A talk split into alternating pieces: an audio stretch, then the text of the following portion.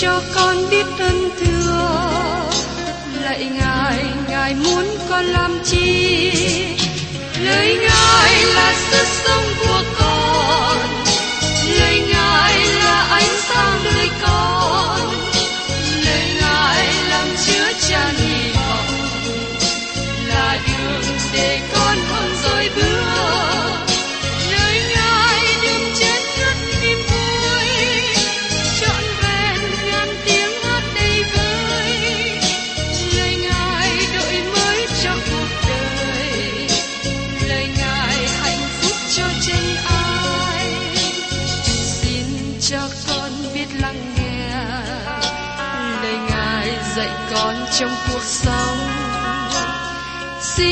cho con biết lắng nghe.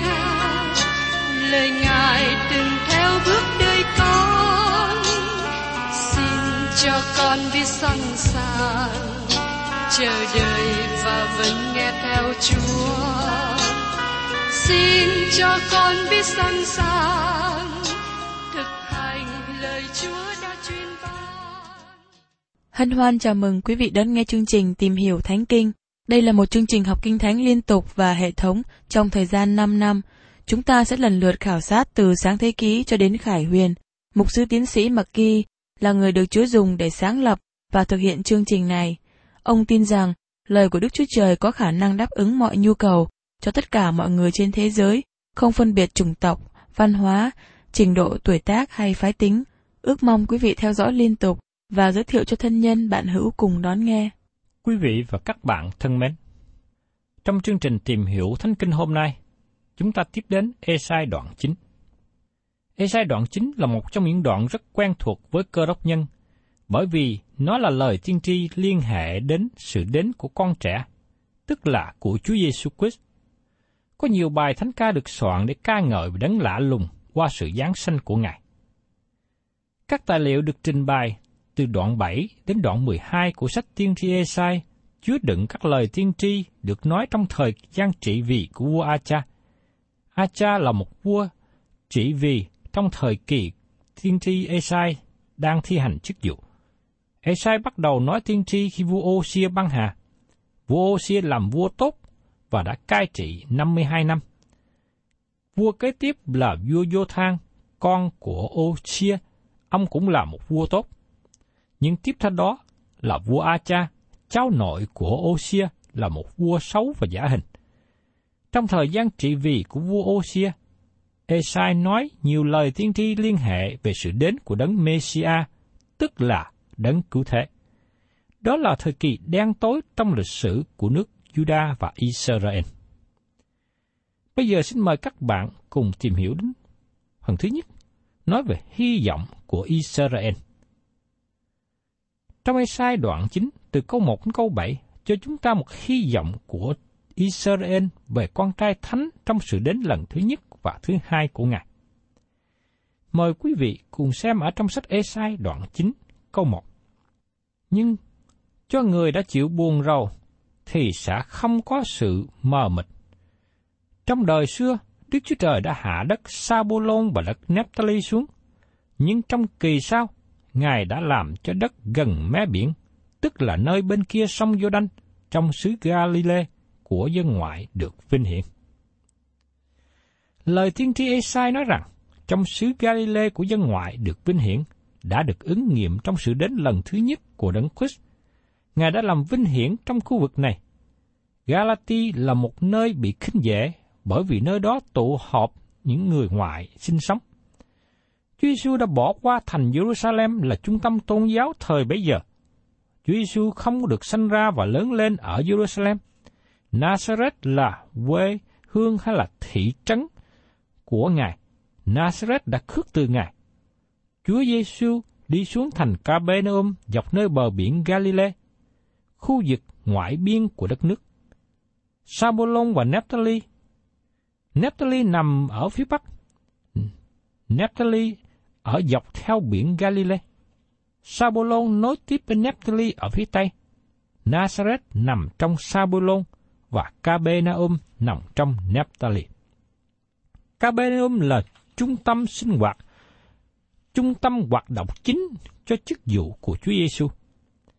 Căn cứ vào các lời tường thực của sách Tin lành, chúng ta thấy rằng Chúa Giêsu không có dời trung tâm này sang ở nơi khác. Điều này giải thích tại sao Ngài có một sự công bố nặng nề xuống Capernaum, bởi vì nơi đó có dịp hay là có cơ hội để tiếp xúc với sự sáng nhiều hơn các nơi khác. Nhưng cuối cùng, tại nơi đó là nơi đã khước từ Ngài. Và trong sách Matthew đoạn 4, câu 12 đến 16 kỹ thuật như sau. Và khi Đức Chúa Giêsu nghe rằng bị tù rồi, thì Ngài lánh qua xứ Galilee. Ngài bỏ thành Nazareth mà đến thành Capernaum gần mé biển, giáp địa phận xứ Sabulon và Nephtali để cho ứng nghiệm lời đấng tiên tri đã nói rằng, đất Sabulon và Nephtali ở về con đường đi đến biển, bên kia sông Jordan, tức là xứ Galilee thuộc về dân ngoại. Dân ấy ngồi chỗ tối tăm đã thấy ánh sáng lớn, và trên kẻ ngồi trong miền và dưới bóng sự chết thì ánh sáng đã mọc lên. Các bạn chú ý rằng, Matthew đã bỏ sót mệnh đề nghi vấn. Nói một cách khác, chúng ta có sự thông giải của Đức Thánh Linh cho phân đoạn này, và tôi tin rằng Đức Thánh Linh muốn chúng ta hiểu theo hai ý nghĩa. Và tiếp đến ở trong Esai đoạn 9 câu 2. Dân đi trong nơi tối tăm đã thấy sự sáng lớn, và sự sáng đã chiếu trên những kẻ ở xứ thuộc về bóng của sự chết. Dù rằng chúng ta hiểu hai dịch Esai đoạn 9 câu 1 như thế nào, chúng ta cũng thấy rõ ràng là dân chúng ở Galilee là những người bị khinh chê vì sống trong tối tăm, theo ngoại giáo, theo truyền thống của các tôn giáo khác. Đó là nơi cụ ước và ngoại giáo từ bên ngoài hòa lẫn với nhau. Khi Chúa Giêsu bắt đầu chức vụ tại Galilee, dân chúng đã thấy ánh sáng lớn. Họ thấy Chúa Giêsu là sự sáng của thế gian. Trong sách Giăng đoạn 8 câu 12, Chúa Giêsu phán rằng: Ta là sự sáng của thế gian, người nào theo ta chẳng đi trong nơi tối tăm, nhưng có ánh sáng của sự sống. Điều này được ứng nghiệm trong lần đến thứ nhất của Đấng Christ. Cả hai câu đầu của Ê-sai đoạn chính này đều đề cập về sự đến lần thứ nhất. Tôi mong ước rằng quý vị hãy nhìn đến Chúa Giêsu, tìm đến Chúa Giêsu, vì Ngài là sự sáng, sẽ dẫn đời sống của quý vị đi trong con đường của sự sáng. Và trong Ê-sai đoạn 9 câu 3 nói tiếp, Chúa đã làm cho dân này thêm nhiều và thêm sự vui cho họ. Mọi người đều vui mừng trước mặt Chúa, nhưng vui mừng trong ngày mùa gặt, như người ta reo mừng trong lúc chia của cướp. Quốc gia được thêm nhiều dân và cũng có nhiều tôn giáo nữa, nhưng sự vui mừng đã đi xa. Họ có nhiều tôn giáo, nhưng không hề có đấng Christ.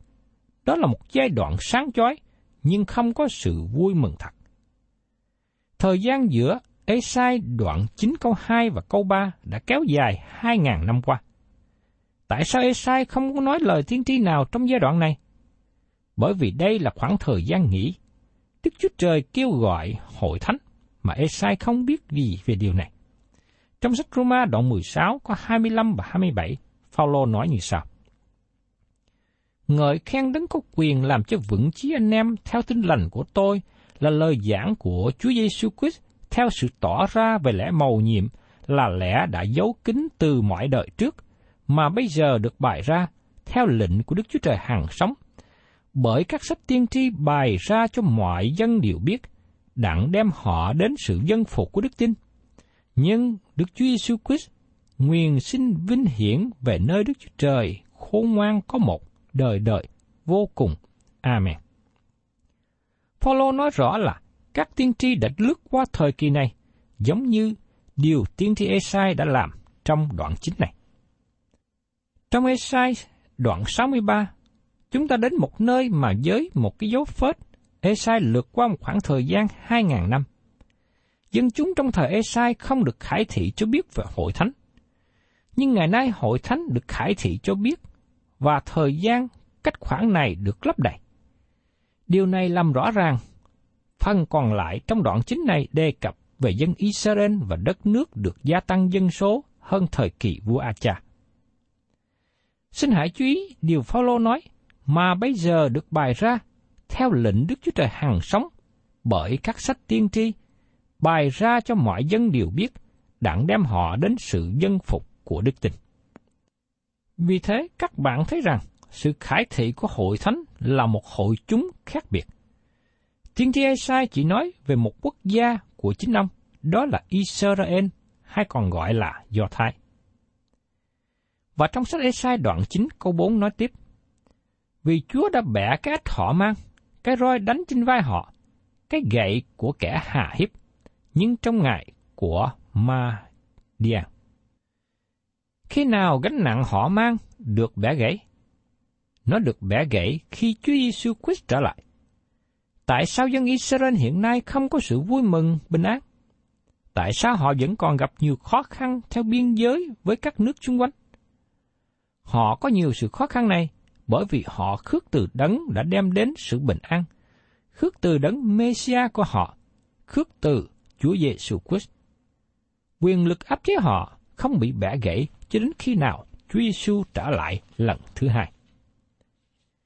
Và trong Ê-sai đoạn 9 câu 5 nói tiếp, Cả giày dép của kẻ đánh giặc trong khi giao chiến, cùng cả áo sống, giấy máu, đều dùng để đốt và làm đồ chụm lửa. Thật là một điều rất buồn cho các lực sĩ của người Do Thái bị giết trong Thế vận hội ở Munich thuộc nước Đức vào thập niên 1970. Họ bị giết bởi những người khủng bố. Khi thi thể của họ được chuyển về Do Thái, thân nhân và cả nước đau buồn. Tại sao điều này xảy ra? Bởi vì dân Do Thái từ chối đấng messiah của họ. Ngài là Chúa Bình An, và chỉ có Ngài mới có thể đem lại sự bình an cho một dân tộc gặp nhiều bắt bớ khó khăn. Khi chúng ta xem các ý tưởng trong các câu này hoàn tất trong câu 3, chúng ta hướng về thời gian của thời kỳ đại nạn mà nó sẽ đến trong tương lai.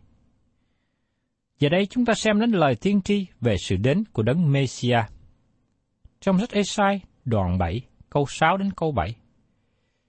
Vì có một con trẻ sanh cho chúng ta, tức là một con trai ban cho chúng ta, quyền cai trị sẽ nấy trên vai Ngài. Ngài sẽ được xưng là đấng lạ lùng, là đấng mưu luận, là Đức Chúa Trời quyền năng, là cha đời đời, là Chúa bình an quyền cai trị và sự bình an của Ngài cứ thêm mãi không thôi, ở trên ngôi David và trên nước Ngài, đặng làm cho nước bền vững và lập nên trong sự tránh trực công bình, từ nay cho đến đời đời. Thật, lòng sốt sắng của Đức Rêu Va dạng quân sẽ làm nên sự ấy. Điều này sẽ đến bằng cách nào? Thật, lòng sốt sắng của Đức Rêu Va dạng quân sẽ làm nên sự ấy. Điều này có phải đề cập về sự đến lần thứ nhất của Đấng Christ hay không? Nhiều cơ đốc nhân nghĩ như vậy, bởi vì họ trích dẫn câu này trong dịp lễ Giáng sinh. Nhưng tôi tin chắc rằng câu này đề cập về sự đến lần thứ hai của Đấng Christ khi Ngài sẽ đến với quốc gia Israel. Điều này hoàn tất với lời tiên tri về sự trở lại lần thứ hai. Giống như trong Esai đoạn 53 nói về sự đến lần thứ nhất. Những câu này tiếp tục ý nghĩ mà chúng ta có trong câu 3 và chúng ta hướng về sự đến lần thứ hai của Đấng Christ. Câu hỏi được nêu lên là cách nào Ngài được sanh ra trong sự đến lần thứ hai? Trước nhất, tôi xin nói rõ điều này. Ngài không được sanh ra cho chúng ta, nước Israel, trong sự đến lần thứ nhất. Họ đã không tiếp nhận Ngài. Ngài đã đến trong xứ mình, song dân mình chẳng hề nhận lấy. Trong văn đoạn 1, câu 11. Dẫu rằng Chúa Giêsu được sanh ra tại Bethlehem lần thứ nhất, nhưng Ngài không được tiếp nhận bởi quốc gia này. Chỉ có một vài người chăn chiên đón tiếp Ngài. Một vài người thông thái đến từ Đông Phương, từ xứ dân ngoại đến tôn thờ Ngài. Nếu các bạn đọc kỹ câu 6, các bạn thấy nó chưa được ứng nghiệm trong sự đến lần thứ nhất, cũng như câu 3, câu 5 và câu 7. Vì thế, tốt hơn nên nói rằng Đấng Christ sẽ được sanh ra cho quốc gia Israel. Thật sự Israel sẽ được sanh ra như là một quốc gia, mà điều này được nói rõ trong đoạn cuối cùng của tiên tri Esai, Esai đoạn 66, câu 7 đến câu 8. Nó chưa có ở cử, đã sanh nở, chưa chịu đau đớn, đã đẻ một trai. Ai đã hề nghe một sự thế này? Ai đã hề thấy sự gì giống như vậy? Nước há dễ sanh ra trong một ngày, dân tộc há dễ sanh ra trong một chập, mà Siôn mới vừa nằm nơi đã sanh con cái. Israel sẽ sanh ra một con trẻ trong tương lai. Điều này không phải nói về sự sanh ra của Đấng Christ, nhưng nói về sự sanh ra của Israel. Điều này nói về một quốc gia mới được sanh ra khi Đấng Christ trở lại lần thứ hai. Tôi thấy không có sự phản đối nào khi kêu gọi chuyến sự kiện con trẻ được sanh ra. Đó là nhân tánh của Ngài. Một con trai được sanh cho. Điều đó là sự thật khi Chúa Giêsu trở lại lần thứ hai. Nói một cách khác, đó cũng chính là Chúa Giêsu đã đến lần thứ nhất cách đây hai ngàn năm về trước. Vì có một con trẻ sanh ra chúng ta, tức là một con trai ban cho chúng ta, quyền cai trị sanh ấy trên vai Ngài. Đôi vai nói về sức mạnh, quyền cai trị của thế gian này sẽ đặt trên đôi vai mạnh sức của Ngài trong khi Ngài trở lại lần thứ hai, không phải bởi sự đến lần thứ nhất. Giờ đây chúng ta chú ý đến tên được ban cho Chúa Giêsu. Ngài được xưng là đấng lạ lùng. Trong các quan sát đoạn 3 câu 18, chúng ta được nói cho biết về đấng Christ hiện ra trước khi nhập thể như tướng của các đạo binh. Thiên sứ của Đức Sô Va đáp rằng, sao ngươi hỏi danh ta như vậy? Danh ta lấy làm diệu kỳ. Chữ diệu kỳ ở đây đồng nghĩa với đấng lạ lùng. Và trong Matthew đoạn 11 câu 27, Chúa Giêsu nói, mọi việc cha đã giao cho ta. Ngoài cha, không ai biết con. Ngoài con và người nào mà con muốn tỏ ra, thì cũng không ai biết cha. Chân chúng không biết điều đó, nhưng Ngài là đấng lạ lùng. Ngày nay có nhiều người vẫn chưa hiểu được sự lạ lùng của Ngài. Ngay cả đến các cơ đốc nhân đã tiếp nhận Chúa Giêsu làm Chúa cứu thế, mà vẫn chưa hiểu hết sự lạ lùng của Ngài. Chúa Giêsu dẹp đi sự phản nghịch khi Ngài trở lại thế gian lần thứ hai. Danh Ngài sẽ là đấng lạ lùng. Kế tiếp, chúng ta suy nghĩ về danh của Ngài được gọi là đấng mưu luận. Chúa Giêsu không bao giờ tìm kiếm mưu luận từ nơi con người. Ngài không bao giờ nhờ ai để tìm lời cố vấn. Vì ai biết tưởng của Chúa, ai là kẻ bàn luận cùng Ngài. Ở trong sách Roma, đoạn 11, câu 34. Đức Chúa Trời không cần ai làm cố vấn, cũng như Chúa Giêsu không bao giờ hỏi các môn đệ hay hỏi bất cứ ai làm điều gì. Chúa Giêsu thường gọi các môn đệ lại và nói rằng, đây là điều ta sẽ làm, bởi vì đó là ý muốn của cha. Và trong Chúa Giêsu Christ làm cho chúng ta được khôn ngoan. Trong Corinto thứ nhất, đoạn 1 câu 30 nói rằng, Và ấy là nhờ Ngài mà anh em ở trong Đức Chúa Giêsu Christ là đấng mà Đức Chúa Trời đã làm nên sự khôn ngoan, sự công bình, sự nên thánh và sự cứu chuộc cho chúng ta. Hầu hết chúng ta đều là những người không có khôn ngoan, vì thế chúng ta cần đến Chúa để được sự cứu giúp, sự soi dẫn. Danh sinh kế tiếp của Ngài là Đức Chúa Trời toàn năng. Tất cả quyền năng được ban cho Chúa Giêsu, vì Ngài là Đức Chúa Trời toàn năng. Đó là một em bé nhỏ nằm trong vòng tay của bà Marie, nhưng Ngài nắm quyền cả vũ trụ. Ngài nói rằng, tất cả quyền phép trên trời và dưới đất đã giao cho ta. Chúa Giêsu là Đức Chúa Trời toàn năng. Ngài cũng được gọi là cha đời đời. Điều này có nghĩa đơn giản rằng Ngài là đấng tạo hóa, Ngài làm chủ mọi thời đại, mọi mục đích. Sứ đồ Giăng đã nói ở trong sách Giăng đoạn 1 câu 3. Muôn vật bởi Ngài làm nên, chẳng vật chi đã làm nên mà không bởi Ngài. Và trong Colosse đoạn 1 câu 16, sứ đồ Phaolô nói, Vì muôn vật đã được dựng nên trong Ngài, bất luận trên trời, dưới đất, vật thấy được, vật không thấy được, hoặc ngôi vua, hoặc quyền cai trị, hoặc chấp chánh, hoặc cầm quyền, đều là bởi Ngài và vì Ngài mà được dựng nên cả.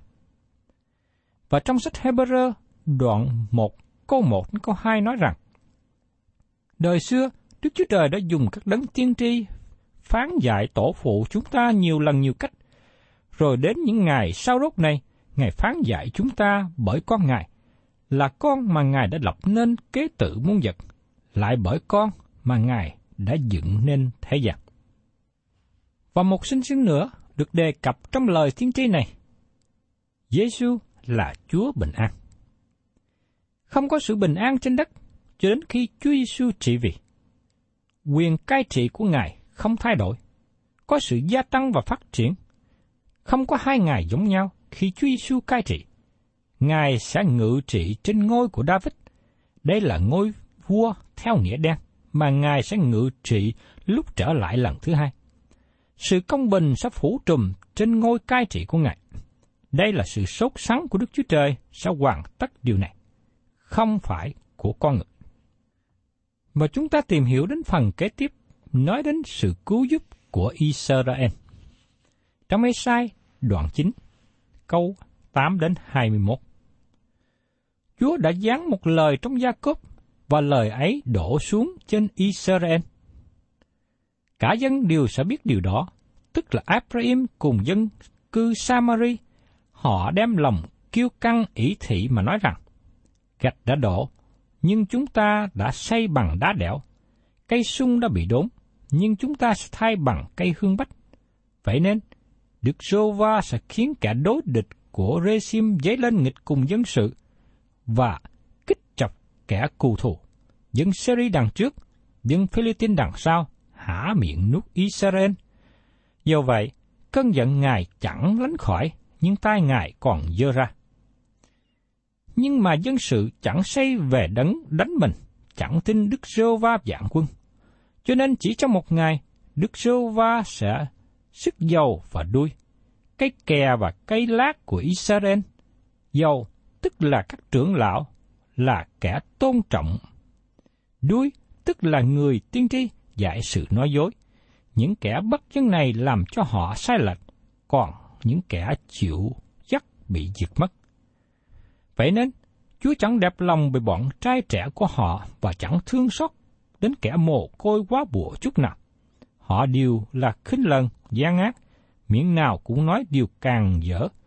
Do vậy, cơn giận Ngài chẳng lánh khỏi, nhưng tay Ngài còn dơ ra. Vì sự hung ác hừng lên như lửa thiêu, cháy gai góc và trà chôm, đốt các nơi rậm trong rừng, trụ khói cuộn lên. Đất bị thiêu đốt bởi cơn giận của Đức Sêu Va dạng quân, dân sự trở nên mồi của lửa, chẳng ai thương tiếc anh em mình. Kẻ cướp bên hữu mà vẫn cứ đói, có kẻ ăn bên tả mà chẳng được no, ai nấy ăn thịt chính tay mình. Manasseh nghịch cùng Abraham, Abraham nghịch cùng Manasseh và cả hai nghịch cùng Judah. Do vậy, cơn giận của Đức giê va chẳng lánh khỏi, nhưng tay Ngài còn dơ ra. Thưa các bạn, trong phân đoạn lời thiên tri này, nói đến hoàn cảnh địa phương trong thời của tiên tri Esai. Phần lớn những điều này được ứng nghiệm trong tương lai gần đó, nhưng nó cũng hướng về thời kỳ xa sau này trong thời kỳ đại nạn và sẽ được ứng nghiệm cách trọn vẹn. Đức Chúa Trời tiếp tục đón phạt những quốc gia quay lưng đối nghịch với Ngài cho đến khi nào Chúa trở lại. Con người trong thời hiện đại không thích nghe điều này, họ chỉ thích nghe những lời êm tai, an ủi.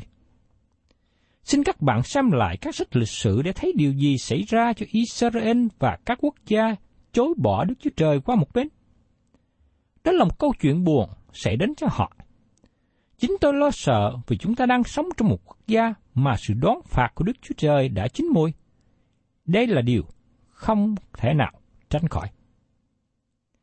Quý vị và các bạn thân mến, tôi mong ước rằng qua những sự kiện lịch sử chúng ta cần phải lưu tâm để thấy rằng những ai hay những quốc gia nào chống nghịch với Đức Chúa Trời thì không thể nào đứng vững được. Vì thế, tôi mong ước quý vị và các bạn, ngay từ giây phút này, hãy quay trở về cùng với Đức Chúa Trời. Đừng tiếp tục đi theo con đường chống nghịch với Đức Chúa Trời nữa. Thân chào quý vị và các bạn và xin hẹn tái ngộ cùng quý vị trong chương trình tìm hiểu Thánh Kinh kỳ sau.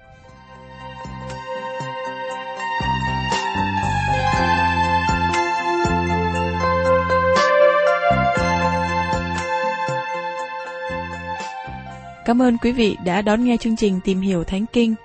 Nếu quý vị muốn có loạt bài này, xin liên lạc với chúng tôi theo địa chỉ sẽ được đọc vào cuối chương trình. Kính chào quý thính giả.